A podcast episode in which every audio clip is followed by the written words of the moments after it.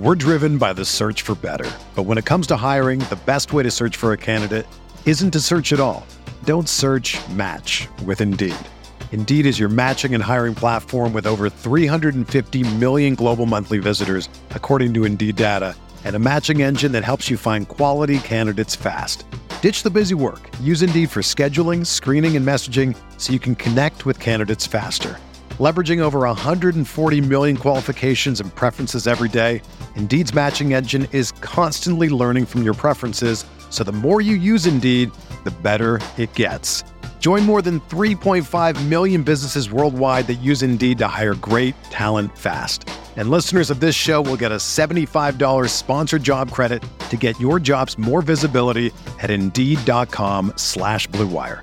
Just go to Indeed.com slash BlueWire right now and support our show by saying that you heard about Indeed on this podcast. That's Indeed.com slash BlueWire. Terms and conditions apply. Need to hire? You need Indeed.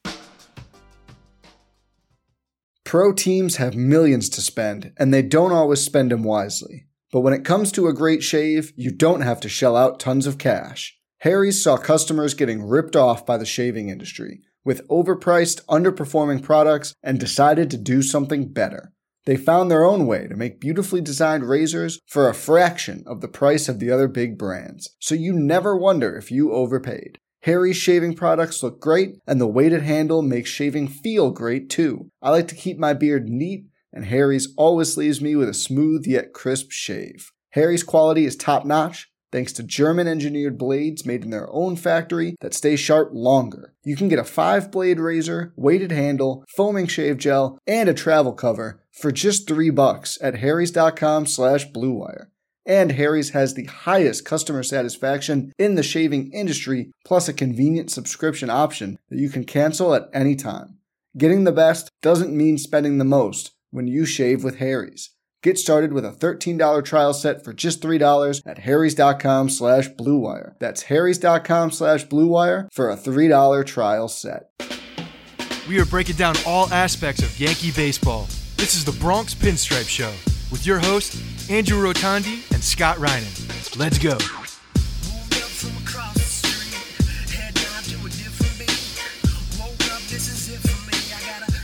What's up, everybody? Welcome to the Bronx Pinstripe Show. This is episode 563, even though Apple no longer numbers the episodes and Spotify doesn't number the episodes. So I don't know if I should still be numbering the episodes at the top of the show, Scott. We've been doing that for 500 plus episodes, so I'm, I'm pot committed at this point.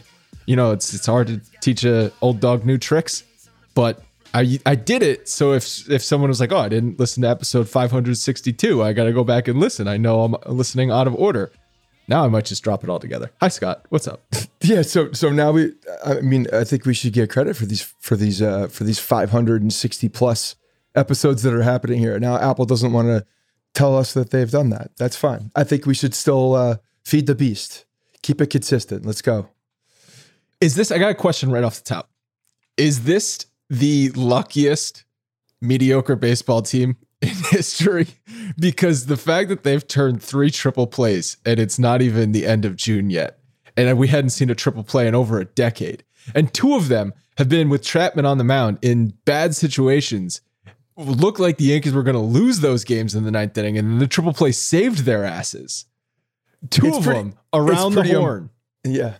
Around the horn. like- I mean, hit, hit to the most perfect spot you could possibly hit for a triple play to happen with Giorgio essentially standing on the bag when the ball comes to him. So yeah, I mean, that's that's some lucky stuff when that happens. It's it's uh it's pretty ridiculous. But as they say, better to be lucky than good. And in in small spurts or in in spurts and uh, on occasion, uh, you know, when when you when you look at the calendar so far this year, that's what that's what this has been. They've they've been good in small spurts. They've been good in bunches. Um, but you know what? Hopefully that's a sign. Hopefully that's a sign because if there is a little bit of luck, if there's a little bit of magic, if you will, uh, behind this team, then I hope it I hope it stays with them and it shows up later in the season because you can't explain three triple plays. I'm sorry, you just Nope. can't do it. Nope. Everyone always jokes, oh, need a triple play here. And then the Yankees have gotten it three times. The second one with, with Mike King on the mound in in Toronto, that was like a, just a, a breakdown of a play. Is like, a five, six, one, two, three triple play. It's like, okay, fine. Those are just sort of fluky and random. I I don't know. What what this is just random, right? This is just a fluke, one of those you can't predict baseball Susan moments, right? There's nothing about the This I- is, I- it was a, it's a tailor made it's a tailor made double play to Gio Urshela. That's normally what would happen. two runners Tailor-made- with two runners on. That's exactly no it. outs. right. So I you had saw the, they someone had the ask- ability to do this. I saw someone ask on Twitter, is there something about the way baseball is played now that is causing more triple plays? And I don't think there's more tri- like it's not like every team is turning two triple plays a week. I think Not this that I is know just of. this is just a fluky thing with the Yankees. It's very lucky because last night Chapman he, I saw where that inning was going. We've seen that Chapman before. He threw seven out of eight balls to start that inning. That was going to be a sort of let's walk the bases loaded and then hope I don't walk another guy to to, give up the tying run. And so the and his reaction, you could tell he was like, "Well, got away with one there. All right, I'll take it. Why not?" Yeah, no, I mean, I mean that's exactly your reaction should be if there's a triple play turn behind you. You you're like thank thank you whomever whomever was uh, gracious enough to give me that ground ball on the bag for Gio. That is uh that is that is great luck. But again, taking that as it is, I feels like there is some semblance of something behind this team uh, that shows up in big situations. So I'm happy. Two out of three with Oakland. I you, guys caught up with Luke on the Friday fives. I've been in Vegas uh, since Wednesday. Took Black a red eye home death. Saturday night. Yeah, but uh, pretty much a black hole at that point. And and while while out there, I was blacked out because apparently Vegas and the San Two ways. Francisco It's NBC in more ways than one. yeah, for the Oakland series was right was blacked out uh, over the weekend. So that was a that was a strange thing. So I was watching uh, all, all the games after they happened. wait, and, wait, so uh, hold on. So up. baseball considers it makes no sense. It makes no sense. Isn't Vegas closer to LA than it is the Yes. Bay Area? Also, Significantly. it's a different state. You're t- it's like they're assuming people in Las Vegas are going to be I would I would argue that Arizona Diamondbacks would be the local team over another team, or uh, maybe geographically in Texas, there's a team that that is uh, you know around there too. No, I, I got. I'm thinking of my Texas uh, my my my Texas geography, and I'm missing. I'm pretty sure everything's more central into the state, right?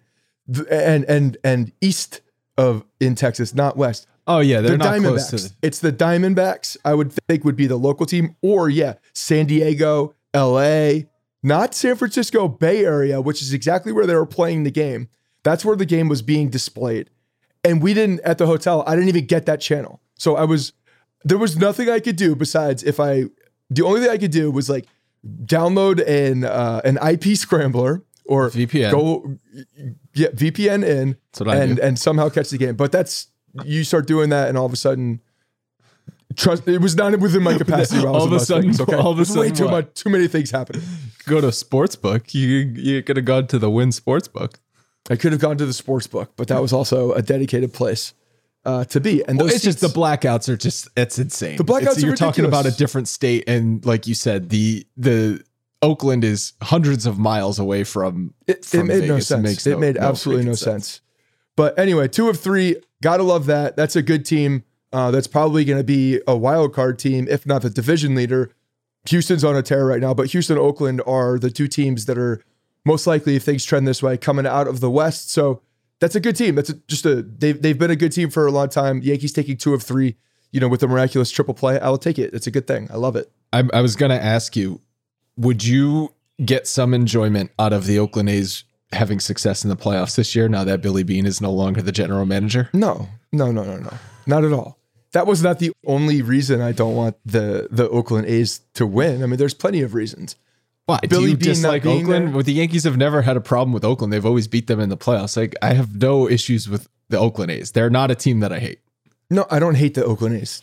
I'm not. I'm not going there. But we've also traded them a bunch of players, and one of them actually just put up a W against us on Saturday. So there are reasons for me to not want them to succeed against us because it would uh, it leaves a bad taste in your mouth. And when Kaprielian's out there, I think he struck out seven or eight, just mowing down people. You're like, mm, that's not going to be good. And He's had a good season. He's he, I talked about it with Luke on the Friday fives. He he had like a a sub uh sub three ERA in like his last something amount of starts or whatever. So that prospect, he was the Yankees' number one pitching prospect when they At traded time. him to Oakland, and he had arm issues. That's one of the reasons why they traded him. And it, I mean, I'm not going to rehash the Sonny Gray trade because we've done it a million times.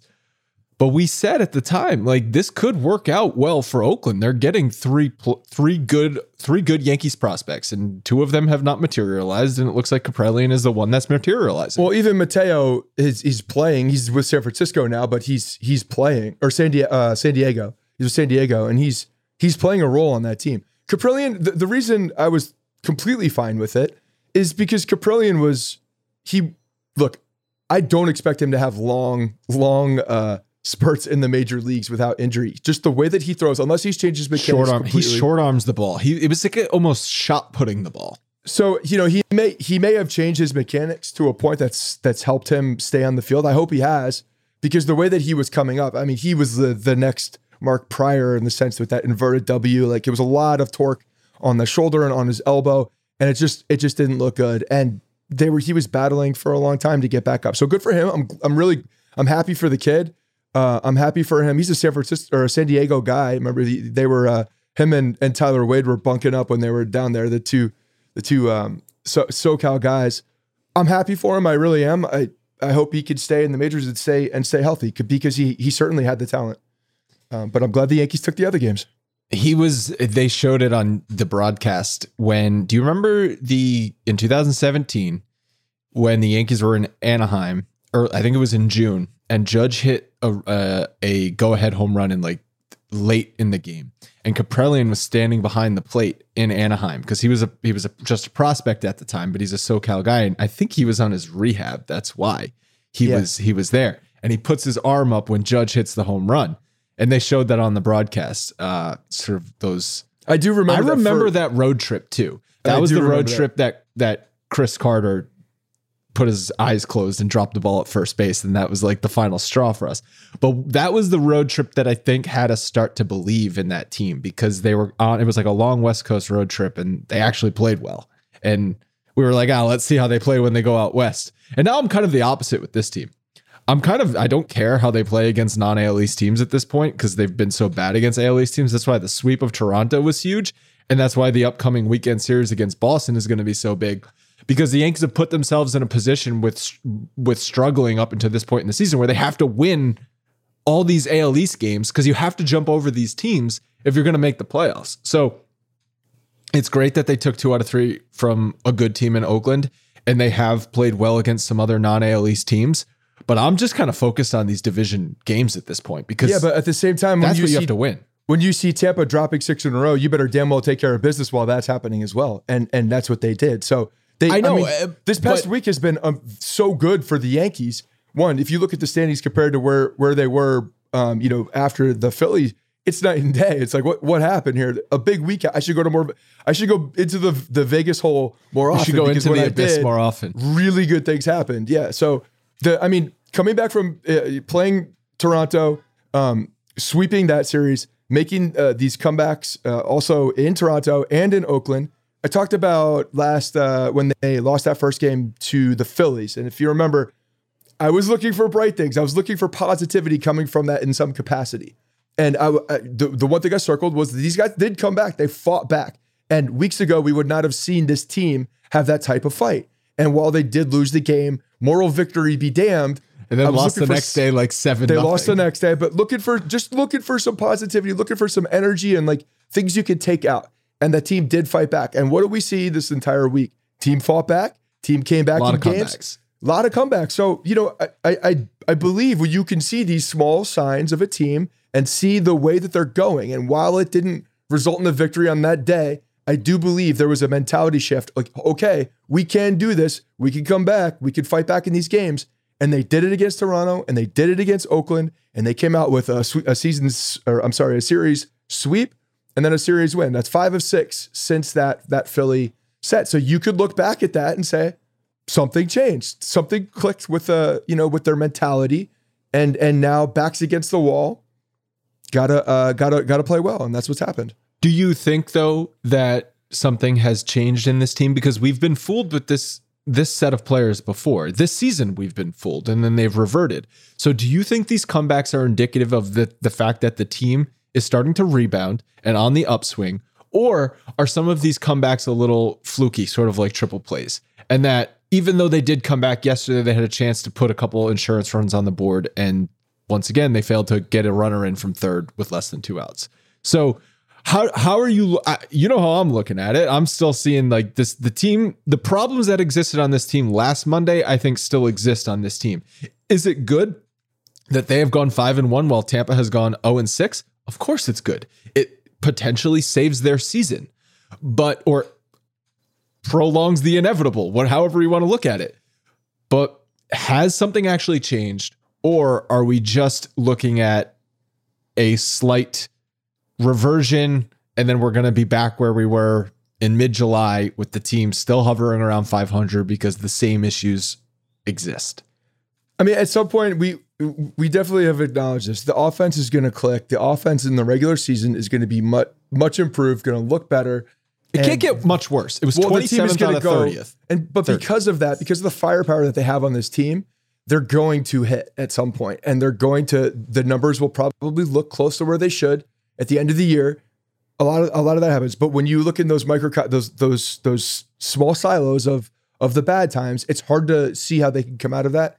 And then yes, I understand how some people are like, okay, not going to be not going to be tricked by fool's gold, but I saw a lot of base hits. I saw a lot of you know the, the home run ball was there, but they're also you know hitting gaps. They're they're extending innings on the base paths. Like they're actually doing some of the right things offensively. When I see that, when I see the offensive side of the ball actually, uh, you know, doing the right things, and it's not only coming from the home run, that gives me more hope. That gives me the the thought that you know the the approach has has changed a bit in the sense that these guys are just trying to get bad on ball, make things happen. You you put the ball in play, good things will happen. Um, that's what we're seeing. I, I, do I do think that they, they are making adjustments as we're as we're playing here. It's a matter of when this team hits ahead with the pitching and the offense and and where they level out. But right now the offense is is in a good spot. I think it's ironic that the player who has sort of been at the forefront of this mini turnaround has been Gary Sanchez, who in his last 20 games is hitting 339 with six homers, 12 RBIs, and over a 1000 OPS. And I find it ironic because Gary Sanchez is kind of the a microcosm for what this team is, right? Because Gary Sanchez in spurts can look so unbelievably good. He can look like the all-star caliber catcher that we all know he has the talent to be.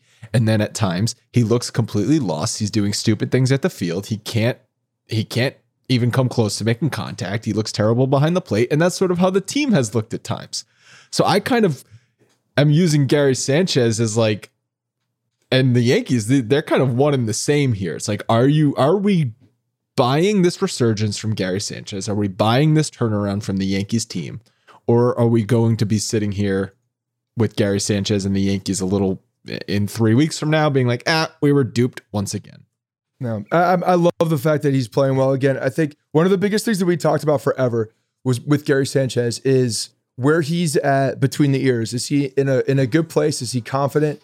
in how he feels the, that he's playing. And when he gets to that spot, when he starts seeing the ball well at the plate, the guy, you know, we, we've seen the prolific uh, ability that he has behind the, or while hitting. And I think everything starts with his confidence. It, it seems like he's in a really good spot. So yeah, I think that he's an engine. Not only you're you're kind of using him as like a microcosm of what this team is. Yeah. I'm saying that when Gary's going well, people feed off of that. I think people feed off of oh, your catcher going well. You're goddamn right. When that guy's going well, so you're looking around. the well, catalyst, Stanton's not the catalyst. Well, no, because I think there's there's some expectations there. But if Gary's going well again, we're like, we know what he can be. The guy was Babe Ruth at his best, and at his worst, he was insert player here. When he's going well, everybody else around him, we got to take advantage of this. We if Gary's going well, all of us got to go, and now we see some offensive output. But yeah, he's hitting fired third. up, man. He's playing well. He's back hitting third, and the Yankees have been if he's hitting third, that, that's a very good sign for this Yankees team. Well, sure. And, if he's, he's hitting third for a reason, if he's hitting third, hold on, let me let me rephrase that. If he's hitting third based on the numbers that he's putting up, and it's showing that he should be batting third, not we've seen inserted. We've seen Rougned Odor hit third for this Yankees right, team, so hence, it's not my, it's not uh, ref- always indicative let me of rephrase something good. Is what I'm saying.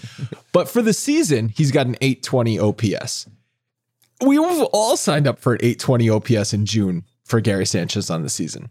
So yeah, I know the the 20 games are are looking great, but even for the season, he's got respectable numbers. Right. And, and you know, I think that's what we've seen with him. Even when when the eye test is telling you that Gary Sanchez is not doing well, the production numbers seemingly are there. That he he does enough in these other in these other opportunities. The home the runs are numbers have been there. Yes. The home runs, Well, but we even talked about, and I, I I know I talked about this with Rella, but you and I talked about this. The at bats from Gary Sanchez in the first month of the season, even though the numbers were not there, the at bats looked better. Whereas last year, yeah, he had like I think he had ten home runs in the shortened season, but if he wasn't hitting a home run, it was a non-competitive at bat. It was just completely embarrassing to look at. And and that's not what we've seen this year. So I, the numbers I think are starting to catch up to what the eyes were, what my eyes were telling me watching him at the plate. Yeah, I mean, I, but I, I acknowledge that early in the season when you were talking about it, it it did not look like uh, the Gary Sanchez of of last year. It just didn't look like the same guy. He had a better approach, not flailing at pitches.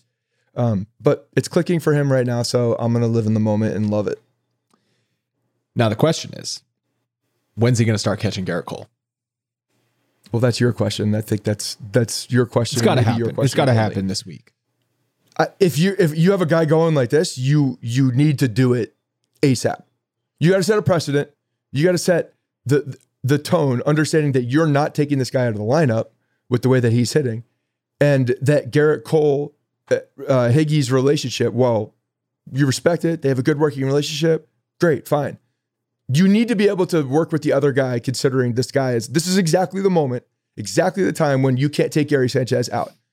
You need to work it. Or you need to work. Yes, he's going to need an off day, but switch it up so that they can begin to build this cadence, begin to build this relationship, so that later in the season it does not become an issue when all of a sudden Gerrit Cole, you need to win the game, and you have a tough left-handed pitcher coming up, and you need Gary Sanchez in the lineup. You can't have that be a problem, and you can't have him sitting. Yeah, and and you can't have him. You can't have him at DH as a as a workaround for that either. He should be in the lineup. Well, because then you have to now- take Stanton out, or, or exactly. and you also take another guy out who should be in the lineup as well. it's just not smart to DH your catcher when you've got when you've got because then you only have two catchers. Then if one guy goes down, it's just it's just not smart. It's it, it's just asking for a disaster to happen. Yeah, Aaron Boone. That was not even an Aaron Boone thing though. That's any manager knows not to do that. I'm just saying. Unless you're carrying yeah. three catchers, what's Erik Kratz doing these days? I know he's like well, the towards the end of the season, towards the end of the season, that's probably what's going to happen. You'll you'll you'll see three catchers on there so that Gary could get some at bats on uh, on days where he's not catching. So it would not surprise me if at the end of the season that that's happening. But again, this all of this is about the whole personal catcher situation is all about for me, for me at least, not being not having to sit a guy because there's no relationship, there's no working history when you come to the end of the season at, at the moments that matter the absolute most. If you don't have the ability to play who who needs to play, then that's a problem. And and that is something that's avoidable. Also, with the way this season is looking, it looks like they're going to be playing a one game playoff with Gerrit Cole on the mound. I want Gary Sanchez, his bat in the lineup. I don't want Higgy's bat in the lineup on that one game. No, figure it out. Figure out the reason why. Just figure it out. You got to have that. If he's going well, of course you need that bat in the lineup. So it's it's really it's really just plain and simple. It's very very easy. So you buy in the resurgence. It sounds like you're buying the resurgence. I am. When I when I see them go and and take three from Toronto, and then and then a triple play to come out of uh, the Oakland series to win two of three. I'm believing. I'm loving. No, that. I'm not talking about the team. I'm talking about Gary specifically. Because I'm- this is I'm the best I'm Gary taking both. Sanchez has looked. This is exactly what I said. Okay. As You're Gary goes, both. this team goes. This is the best Gary Sanchez has looked for this amount of time since 2017. It's been about 120 plate appearances that he's looked really good. I know that's not a massive sample, but it's also not tiny. You got over 100 plate appearances. You've got almost a month of baseball that he's been their best offensive player. And Judge uh, went through a little bit of a mini a mini slump. Um, and Gary Well, Sanchez looking much better now.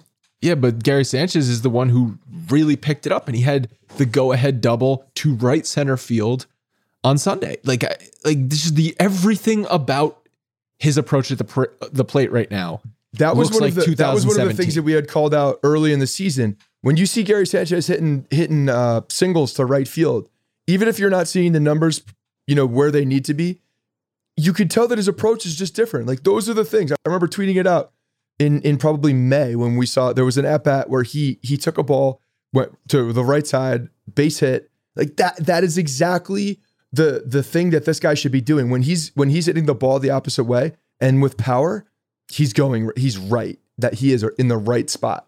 So so yeah, that's a that's a really positive thing for the way that he's swinging the bat and seeing the ball. We're driven by the search for better. But when it comes to hiring, the best way to search for a candidate isn't to search at all. Don't search match with Indeed. Indeed is your matching and hiring platform with over 350 million global monthly visitors, according to Indeed data, and a matching engine that helps you find quality candidates fast. Ditch the busy work. Use Indeed for scheduling, screening, and messaging so you can connect with candidates faster. Leveraging over 140 million qualifications and preferences every day, Indeed's matching engine is constantly learning from your preferences, so the more you use Indeed, the better it gets. Join more than 3.5 million businesses worldwide that use Indeed to hire great talent fast. And listeners of this show will get a $75 sponsored job credit to get your jobs more visibility at Indeed.com slash Blue Wire. Just go to Indeed.com slash Blue Wire right now and support our show by saying that you heard about Indeed on this podcast. That's Indeed.com slash Blue Wire. Terms and conditions apply. Need to hire? You need Indeed. Pro teams have millions to spend, and they don't always spend them wisely. But when it comes to a great shave, you don't have to shell out tons of cash. Harry's saw customers getting ripped off by the shaving industry with overpriced, underperforming products and decided to do something better. They found their own way to make beautifully designed razors for a fraction of the price of the other big brands, so you never wonder if you overpaid. Harry's shaving products look great, and the weighted handle makes shaving feel great too. I like to keep my beard neat, and Harry's always leaves me with a smooth yet crisp shave. Harry's quality is top notch, thanks to German engineered blades made in their own factory that stay sharp longer. You can get a five blade razor, weighted handle, foaming shave gel, and a travel cover for just three bucks at harrys.com slash bluewire. And Harry's has the highest customer satisfaction in the shaving industry, plus a convenient subscription option that you can cancel at any time. Getting the best doesn't mean spending the most when you shave with Harry's. Get started with a $13 trial set for just $3 at harrys.com slash bluewire. That's harrys.com slash bluewire for a $3 trial set. So we already talked about how Chapman got a little lucky, and after the game, apparently they said he's dealing with a fingernail issue. And the reason that Zach Britton was not in the game on Sunday was because he's feeling soreness from basically just ramping back up, but they don't seem to be worried about that. That put the onus on Lucas Luetge to get a massive out of Olson, who's been who was killing them all series and been one of Oakland's best players, lefty on lefty, and he he got the big out on him. And I compare Luetge to what Peralta has not been giving the Yankees recently. Uh, we have some numbers here on on Wandy Peralta. It's it's pretty ugly. His ERA is up to 532, and his WHIP is over uh, is almost 1.4. So at this point, Peralta, you got mop up duty. Luetge, you get a little bit more trust. Well, I mean, Luetge's been phenomenal all year. I think he's thrown to a two five seven ERA now. I mean, he's been he's clearly been a Boone guy. He's a trusted guy that Boone wants to put in big situations. And when there's a big lefty matchup, he's going in and and and going to pitch. He pitched that. that I mean, the at bat to Olson with the uh, it was a it was a battle. Olson was definitely battling, and then through him, I think it was a change to strike him out. It was it was a it was a huge at bat, runner on third base, and he came in and locked it up. So he's got a ton of trust. The the bullpen seemingly you know starting to pitch well again. They need this bullpen to pitch well. They need Britton to be back. The soreness that Britton has. Did we hear the anything more about the soreness? Is just general fatigue, soreness from him coming back. Zach That would yeah, so seem the- about right. The quote was Britton dealing with soreness. Boone likens it to spring training ramp up with Okay, him coming. Uh, That's what you. I mean, if that if you're hearing about soreness of Britton, that's what you're hoping for. Is just like general soreness, him ramping back up for for baseball activities and such. that will that will go away over time, and and hopefully nothing is you know flares up and there's no other issues with uh, with his arm. But having another lefty in there that you trust to to um to go in, 34 year old uh, guy who hadn't pitched in the majors in five years, love that, love that, great story. Uh, Yankee fans love that. Boone obviously, uh, you know, has trust in the guy, and he's been delivering. So, um, I'm I'm glad to see that you know they threw some shit at the wall with another lefty, Wandy Peralta, by sending out your outfielder that you. How do you needed. think Cashman's liking that that Tauchman trade now? Because he he he bragged a little bit about the the Tauchman trade, saying it was to Joe's McFly when he asked him in the in the suite. He's like, Yeah. "What do you why do you regret trading Mike Tauchman?" This was after all the Yankees injuries. He's like, "Well, have you seen Wandy Peralta pitch?" Yeah, I've seen Wandy Peralta pitch. It's Yeah, not- we've all seen good. Wandy Peralta pitch for years. It's, uh, it's we know what he is. No, it's it's it's still a bad trade. Will always be a weird bad trade just because of the roster situation, to be honest. Uh, but yeah, look when when when I when I have another guy coming in here throwing uh, and, and trusted as that that lefty specialist, if you will, to come in at a, in a big in a big spot and to get a guy because he that's what he is, right? He's more of a he is more of a specialist, whereas you have you have Britton who's going to be locked into the eighth inning when everything is right. Britton and Chapman are they're inning guys. They've got an Right. inning, and they, they so and and and I don't even think of either of them as lefties because I think of a lefty out of the bullpen. You need to bring him in to face a lefty to Right. put him in the right position to succeed. That's not Zach Britton. That's not a Aroldis Chapman. They face who they face no matter what. Whereas Luetge, let's get him in the right situation. Are are we facing two lefties this inning? Okay, let's use Luetge. Oh, a couple right-handers this inning. Let's use Chad Green. So they really have one lefty in the bullpen, and then they have Zach Britton and Aroldis Chapman. Those are the eighth and ninth inning guys. And and that's where you need him to shine. And when you see him coming in, striking out one of the one of Oakland's best hitters, a Yankee killer, with a guy on third in a tight game, that's all you can ask for. That's exactly what you need, and he's been delivering. So Also, because Boone is not going to use Britton like you would normally use a lefty out of the bullpen. Meaning, if there's a big out to get in the sixth inning with Matt Olson at the plate and a guy on third base, he's not bringing Zach Britton in. no, he's not. You need that other trusted lefty. So to be able to that effectively, that's not a lefty out of the bullpen because you're not going to use them in Right, those right. No, situations. I mean, in the, when you depending on the situation, obviously you're in the playoffs and you're in a in a moment where you need to get uh, it. That that that changes probably. It depends on what you need. If I, if there's a big lefty up in a, in a huge situation in the sixth inning and this is a playoff situation and I need a ground ball, probably bringing in. I'm probably bringing in Britton at that point to get that that ground ball against the lefty. It depends what you need. It depends what you need. Depends in the moment. But the fact is, you could trust him as that lefty if you needed to. But now you also have a guy that you don't need to go to Britton. You can bring in somebody else in a big spot. You know, the the Mike Myers type role that that made so um, that that really started a trend across the league as that lefty specialist guy. no, Graeme Lloyd. You got to kick Graeme- it back Graeme Lloyd. before. You could go further back, that's sure. I'm sure you can go further back. It's people listening who watched baseball in the 70s and the 80s yelling at us. But well, a reason the bullpen has had to get a lot more workload is because like some of the pitchers are not going as deep into games. Domingo Germán being one of them. He had been on a stretch where he was throwing six plus innings like every every start, and we even noticed it. We're like, wow, they're really letting their their DC AB. So you got you got. uh Why didn't I just use the numbers? They're letting their three, four, five guys go deeper into these games. Let's Gerrit Cole- overcomplicate this and add another system to the It's way like- that they identify their pitching staff. It's like as a one uh, as the number one starter or a five starter. Let's let's let's change this. Let's go Roman numerals. let's just get really fucking confusing. it's like in Home Alone when Buzz A to D uh, when he's listing off the reasons.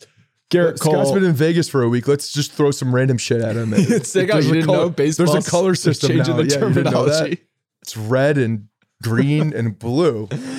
So their purple starter, they were letting him go deeper into games, and it was it was surprising. But now, over his last five games, he's only averaged four uh, under five innings a start, and that's just putting more pressure. He's given up seven home runs in five starts. So Domingo Germán has kind of come back down to earth a little bit, and uh, he had been on such a good run. So it's one of these things like we were kind of all expecting it. Well, also, we, yeah, we've we've seen Germán be really good in, you know, month to two month spurts. Like he's been he's been that guy, but this is also a guy, you know, just hasn't had a ton of workload in, in a long time. So I'm sure there's some there's some fatigue here where he's got to almost hit another gear to get into uh, the rest of the season. So, you know, would it would it surprise you if we saw tired arm 10, 10, 10 day IL stint for Domingo Germán so that he could get his body going again, just nice rest rest the arm and then see where they land. We're not surprised. Nothing would surprise me. Tired arm, point.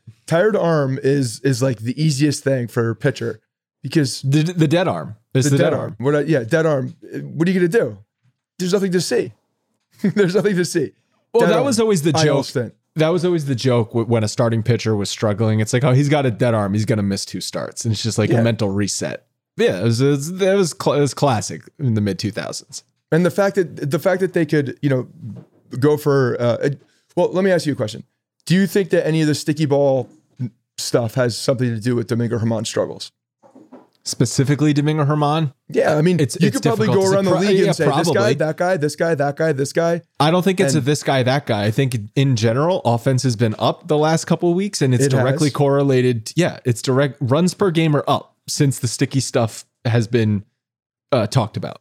So it's like a direct correlation to why. I know. So do you I'm want to say this guy, that guy? The league. No, you could go around I the league don't and identify who you who you think was affected by It's this. I, I think everyone's getting affected because I think we learned the more we learned about the sticky stuff is that it was it was throughout, the throughout. league. It wasn't isolated to one one or a few guys.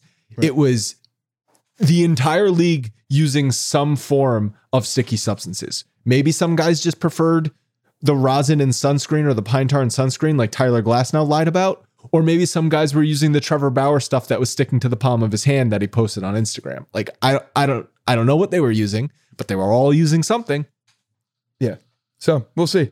There's a there's going to be a uh, it's it's now the pitcher's turn to figure it out in the middle of the season. I, I didn't get to talk about the Glasnow coming out from last week. I feel like I still have uh, I still have things to say. Do you want to? Do you want to? well. Okay, here's well, it's chance. just I, I think that when you're when you're going back and I was I was listening to the interviews uh, and and you know you see the headlines and what he said you're like oh come on like what are you doing but then when you you go back go back and listen to the entire interview and listen to the context of, of everything and not just you know what the headlines grab from that he's I, I I don't think he's necessarily blaming it he's just using he's telling you the whole situation and what happened. And then the fact is is that he he it snapped after he stopped using it. I mean like things were changed.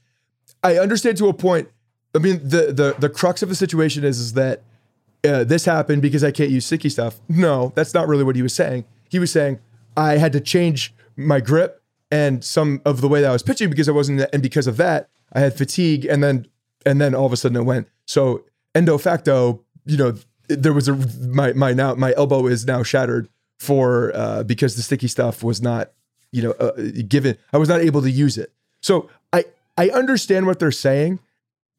They've been able to use this for however long uh, whatever substance. He was talking about uh rosin and and uh, Sunscreen. bullfrog sunscreen which has been used forever forever.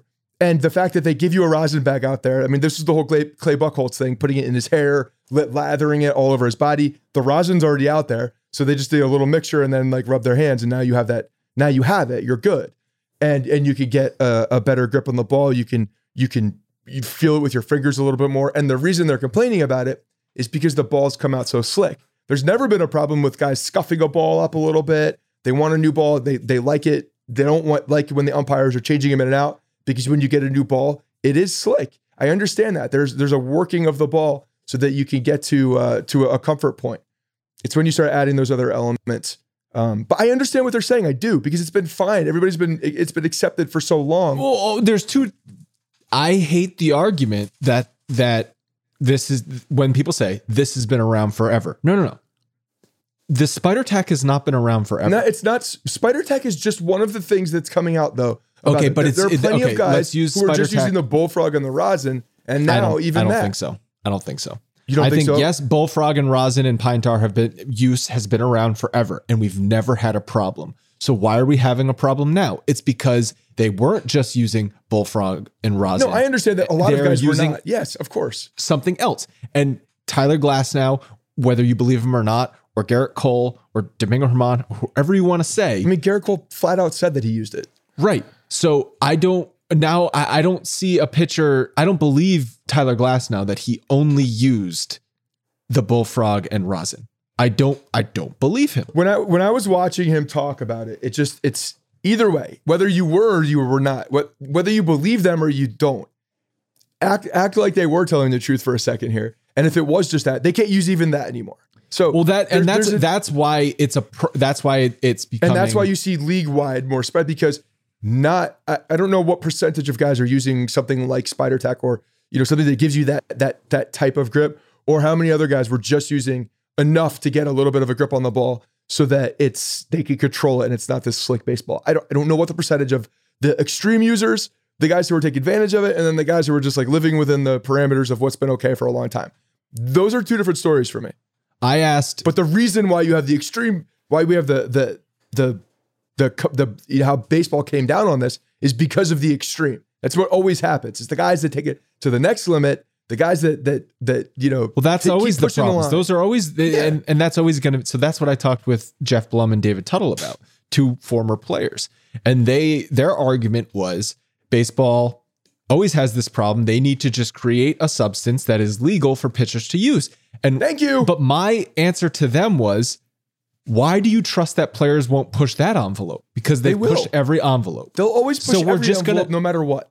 So we're just going to be back here to square one. But no, what this is is at least that that would be baseball saying, okay, we acknowledge, we understand you, empathy, empathy first. But what good does empathy that do? first. What good does that empathy- do? This is this is like the uh, the the the sales approach for every winning salesperson. Empathy first, overcome the barrier, and then you you're giving them something that is is a compromise. So you think that what you do is you cut down. You're trying to say, okay, you guys are using that. We're not going to give you that because that's way too big of an advantage, entirely too much advantage. But I hear you that the baseballs are slick they, when they come out because they are forever people have been scuffing them up, making sure there's dirt on them. Like you do it in little league, spit on your hand. You do what you can to get a big grip on the ball. That's not just major leaguers. That's baseball everywhere, forever, always. And even when you're in the field, I'm, you know, playing softball, I'm spitting on my glove to get a little bit of tackiness because when you have dirt and and slick leather, that shit is slippery. It gets slippery. So you're making a compromise, understanding that this is the nature of what it is. You play in dirt, and that's leather combined, slick, slippery, slippery stuff. Nobody wants to get drilled in the head with a 100 mile hour fastball if you can't get a grip. So you compromise, you make a substance that is workable, and you police it from there. And that's what you can do. You at least are finding a middle ground so that hopefully some of these guys that go to the extremes now they understand there's something that I'm able to use that allows me to get a grip. Maybe it's not as much of a grip as what I would normally use, but at least there's something there. There's a compromise. Now you have harsh, harsh penalties for people that go above and beyond and, and take advantage of it. You can police this. What if they just go to the root of the problem, which is the baseballs themselves, made by Rawlings, owned by Major League Baseball? Why don't they just make the baseballs less slippery to start? Because then you're messing with all sorts of aerodynamics and the new. They've uh, messed the with this- absorption. they've- I know, but you're doing We're- it again. You're doing it again. You're doing it even more. I, I don't know. What are you going to use when you when you have a baseball a a, a a an object like this that goes into dirt? If it's too sticky, you're going to get dirt all over the goddamn thing. Well, that's what's been happening, and then we've they've actually said pieces of grass Probably affected defense too. have stuck to the baseball when they've really Slows been it down. using the, the six affects the Okay, defensive but metrics. So Can we throw been defensive metrics out the window now completely? Baseball- the baseball- range of guys. Can we throw that out? why was why was slick You're picking the ball up and it looks like the uh, Trey Young lollipop meme that goes around with the hair uh, on Twitter. That's what the baseball looks like. You got hair on it, like all sorts of disgusting stuff. It's just nasty. It's like when something, if, if a lollipop falls between like your seat and the center Yeah, console yeah. in a car, like whatever you pull out of there. I know, I know you don't follow pretty gross. baseball or basketball as much on, but that there's a Twitter meme of Trey Young. It's just a blow pop with like looks like pubes oh, on it. It's It is- disgusting. it is, yeah. It's pretty funny though. It's all I see No, but now. so baseball, the slick baseballs, that issue, while maybe it's been around forever, the degree to which it's been a problem has increased in recent years as Major League Baseball and Rawlings have messed with the aerodynamics and the seam height and all that stuff. So, Sure. what if they get to the root of the problem and say, how were, how were baseballs being made in 2006? How are they being made in 2012? How are they being made in 2014? Let's get back to those because those they were using the sticky shit back then too. but they weren't They were Who just using the know about it? They rosin. They were using the rosin. But no, we didn't have this issue too. though. We didn't have. They were using maple rates. syrup. They probably had a maple syrup concoction and, and were able to get as sticky as possible. Look, they, they were probably syrup. doing it then too. But not to this degree. I don't think it was this degree. maple syrup and see what happens. I'm I don't think it was to this degree though. It couldn't have been to Yeah, this we didn't. degree. We didn't know about it. We didn't have the cameras. We don't have like the- Ignorance is The views. Well, Ignorance we also don't have the digital. They didn't have the digital technology that they do now, where we could zoom in. Everybody on Twitter is seeing a guy go to his glove or go to his hand or do something else. Like, But the spin didn't rate, exist. the measurable spin rate. they didn't have the measurable spin rate in 1995. No, I'm saying since we've had measurable spin rate, it's increased every year. And That's and not natural. That, you're right, but is that a coincidence? No, it's because now that they can measure it, they can adjust it to get it even higher. It comes along with being able to measure it. Once you can measure something, now you can get down to the most precise, and now you can experiment into how to change it. So do we have to send baseball do back to the Stone Age? fair- Just take technology completely out of it. Don't let no, them use instant you adjust replay. to what is allowable. That's they did it with pine tar and bats. They did it with gloves and grips. They've they've made these adjustments with the with the bats as well. Why not just do it and allow the pitchers to do some semblance of this so that there's some safety in there and we're coming to a compromise. I see no problem with that. And I and I do see that will be the solution. I think that's exactly where they will go with this. Not In the year, collective though. bargaining The- agreement, I guarantee this will be something, and, and one of baseball's concessions will, okay, we will make a substance that allows the pitchers to use so that everybody is good. Because even the batters are fine with them being able to control the ball better. Uh, Maybe uh, this is a piece of that. Just uh, like, hey, let's take it away so that we can give it back in the CBA. the Bleacher Blums guys have had a conspiracy theory that baseball is doing this to get the pitchers and the hitters in opposition of one other? another, leading into the next CBA.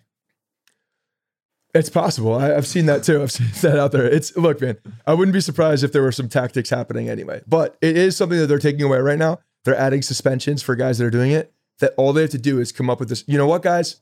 Okay, we're gonna partner with Spider Tack and and uh, Bullfrog, and we're gonna come up with the solution.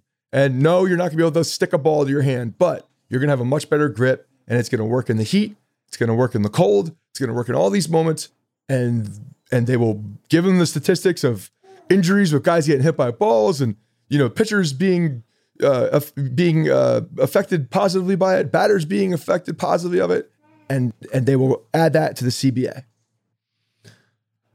It just amazes me that every year we have something other than just baseball to talk about. It's just like video replay, the cheating scandal. This the- started with Glasnow, the. Glasnow comments. like I I feel bad for Tyler Glasnow because I don't ever one I don't ever want to see a guy go down to injury. Right, that's just it's just not not what you want to see in uh, in any sport.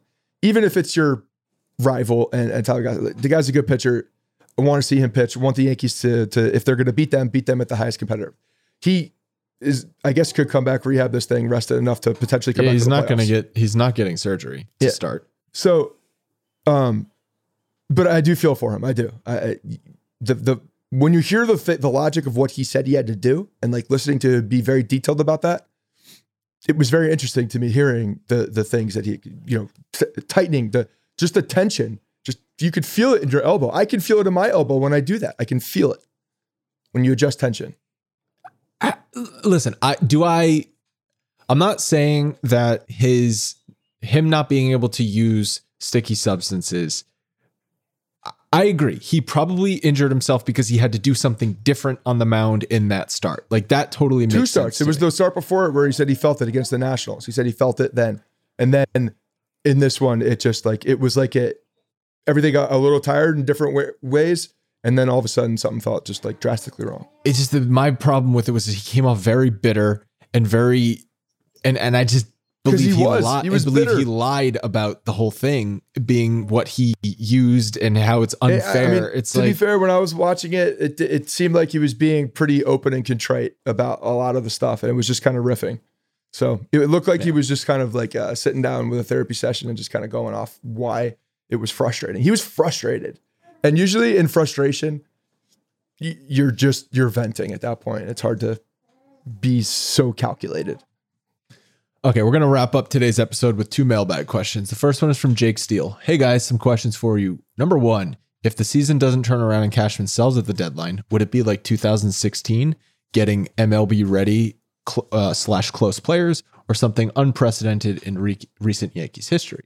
Number two, who would the untouchables and non negotiables be? Cole, Stanton, and Torres stand out to me. In that case, would everyone else be on the table? Number three, on a related note, how could 2022 be a better year if the Yankees sell? Obviously, there's still time to turn it around this season, but it's not looking like a title winner. So this was sent, I believe, right after the Philly series, before or must have been after we recorded. But um, I do not see a It's sell. happening. You They can't, can't. They can't. sell. Okay, first of all, there there need to be guys in position for a sale like that to happen. And I'm talking about the front office. Brian Cashman's not in a position to go out there and sell anything right now. He doesn't have job security. He just doesn't have the job security he did in 2016 when that happened. That was a different situation, different thing. Not happening. Impossible to happen. The contract, the contracts are they're I still think they're going to sign Judge to a long-term contract. Gary Sanchez is, is going to be a very tricky situation. They probably will sign him, but we'll see what happens. Stanton's the only guy you're like, to me, if Stanton was on the team or off the team, it doesn't really affect as much what this team could do. I think there's guys that could play in that spot. I, I would argue that in some capacity, you could you could put a, a position player that is a, a better fit to what they're doing in the offense. Well, that- that's that what hits the, ball more. argument is that Stanton's it's not his talent that's the problem. It's it's the fact that he can only DH and that that that doesn't give your roster any Well, flexibility. yeah, there's no flexibility, and even uh, the production that you're seeing. Like, yes, he he goes on monster tears, but at the same time, when you have a collective unit that's just fit better, uh, I would argue it's a better team. So, like a guy like for me, like a um, uh, like a David Peralta, who who can hit, you're going to see some production, but also can play the outfield. You know, there's a little bit more, a lot more contact. He's just a better fit. Yes, you might get a you know, 15 to 20 percent less production at the end of the day, but honestly, it's a better fit for the team. And I think it makes it a better, uh, the, the Yankees a better unit. So it- it- I didn't answer that question. It's not happening. Stanton's probably the one that the guy that I would look at, but you're not moving that contract, so it's not happening. Well, I think that's why Jake put him in the un, untouchables, non-negotiables. I I I mean Cole for reasons that don't need to be said and Stanton their contracts are the reason though they're not getting traded. Well, in Cole, addition you- to the fact Cole's different than Stanton. Cole's different than Stanton, but but but you're not. You signed Gerrit Cole to win a championship within his first three seasons of pitching for you. That's what your goal needs to re, needs to still be. It's either going to happen or it's not going to happen. There's not going to be any selling and punting down the road. You're not going to be building for 2026. Okay, that this team is not is not capable to be built for 2026. It needs to win by the end of 2023. Correct. So not happening. The last one from Greg. What's up, boys? I love the show. I know all the talk about de-juice balls and sticky stuff, but do you think there's any correlation to the fact that MLB cracked down on in-game use of video replay after the 2019 season? I think the offense started looking bad last year, but it was easy to just blame COVID. What do you think? And keep up the great work. Well, they did have it out last year, and now it's back. Uh, JD Martinez is very happy about this. You can look at the you can look at the um, the iPads and you can see what happened. They did take that away. But- well, they took it away, but they implemented things this year so you can't get live video. But you still are able to review what happened. They JD Martinez can watch his last at bat, but he can't. last year he could not. If Xander Bogaerts is up at the plate, he can't watch live Xander Bogaerts. right exactly but they but last year they took even away all of that they took away um they took away jd martinez was not able No, no, to no. watch his last at bat because they didn't allow players access to the video replay room. Now JD Martinez can go watch his at bat, Right. But he can't get a live game feed, which is fine. I don't care if he goes yeah, to watch his iPad- last at bat. iPad, you could look at the stuff now. You see Judge on an iPad. These guys are looking at what's already happened. so Do you that they can see care that they're able to do that? Like it's fine. No, that that's just that's the game evolving. That that's but that is exactly what we were saying. You give guys something and they go an extra mile, they take the rest. And they're like, oh, we could do this. Maybe we can get a live feed on this bitch and nobody will know. you know, goes back to the VPN. Who do we know that has access to the dark web and could feed us the Who's this. most likely on the Yankees to be able to like hack into the MLB servers to get like a live video feed on the iPad? Most likely on the New York Yankees? I could see, Yeah. or, or like, not likely to do it, but has the ability to do it. I would say um, Gerrit Cole. He, yeah, I don't know if he's tech. I don't know if he's tech savvy. I think I he's he's tech savvy, a, but he a he would baseball nerd. But I, I figured I, I think he would uh, he would Google it and figure it out. I like he- I don't know that you can just Google that. I think you can. You can Google anything and figure anything out. You know what Kemp There's a lot now? of things you can do, but I don't know about that. We're watch we we watch zoo shows and Kemp. uh, There's a, an animal that pops up that we had never heard of, or a new one that we didn't know the the name of. And now, Dad, Google it. I said, "What did you just say to me?" He said, "Google it." I was like, I, "No, I'm not googling it." God damn it. It's like, what do you say? Where did you Doesn't learn he- that? Didn't you say he asks Alexa things? Yes, he does. No, he doesn't ask Alexa. He gives Alexa instructions. He gives her orders. So uh, yeah, if- to Google to, it. to Greg, I don't know if that's the uh, that's the reason. I think I think the sticky stuff was was a, a massive reason why strikeouts were astronomically up in the beginning of the season. Well, I mean, JD coupled Martinez with talked about this baseball. publicly that, that it certainly did affect him. Look at his numbers. His numbers were complete dog shit. He, He also said he like gave. did. He also said he gave up on last season. Like literally, he was like, "I just wasn't mentally in it. I gave up." Yeah, they, they took away my iPad. I gave up. it's like you a don't, child. take, It's like you don't take away my technology. All right, that's going to do it. Three game series against Kansas City before heading to Fenway. Um, we'll obviously talk before that series, so we'll, we'll sort of preview the series on maybe Friday fives. But I think that's a massive series to look forward to. Like I said, I'm I'm eyeballing these these AL East games more than more than these out of division games. You have to. But again, the reason why these out of division games are important and just winning games in general is important is because if there is a team that's in front of you that's losing, you better damn well take advantage of that. Uh, if you're going to Tampa, I mean, if you're going to play could- 500 against these teams, you need to win when they lose. Wander Franco is being called up. This is like a kind of an unorthodox move by Tampa. Like they they will usually slow play to maximize value for their prospects, but they might be seeing their season starting to slip, and then they're doing something in order to turn that around by calling up Franco. I also think he's he's just uh, uh, He's just really all good. world player. Yeah, number one Yeah. prospect in baseball. Kids, I, I saw this coming. I was I remember doing a preview with the Tampa uh, our, our guy in Tampa, and I think I'm perfect on my predictions for Tampa. He was very wrong. Never see Peralta this year. Never see uh, the the kid that's that's up here pitching, the prospect that came over. Both both in play. Good. So Franco, you're you're good at making Tampa Bay Rays predictions, but not very good about making games. I'm I'm, a, I'm, I'm good at making the ones that that like come against the Yankees. Like, oh, that son of a bitch will be up for sure. Tampa Bay Rays. Oh, you get rid of X player. It doesn't matter. They're just gonna plug in the next guy, which is exactly Well, that's what why they're doing. I said that Mike Ford will have like a pinch hit go ahead double against the Yankees at some point this season. Probably it'll be later in the season once he learns the system. whatever that system is. All right, that's going to do it for this episode. Thank you guys for listening. We'll talk to you guys in a few days. Hey guys, thanks for listening to the Bronx Pinstripe Show. Make sure you find us on iTunes and subscribe so you can get all new episodes directly onto your phone. If you do like the show, we'd love for you to take a minute and give us a five star rating and review in iTunes. It really helps us out and allows us to create more shows. We're on Twitter at Bronx Pinstripes and the same on Facebook. You can always find us there talking Yankee baseball. Thanks again, guys, for your support. Really appreciate it, and go Yankees.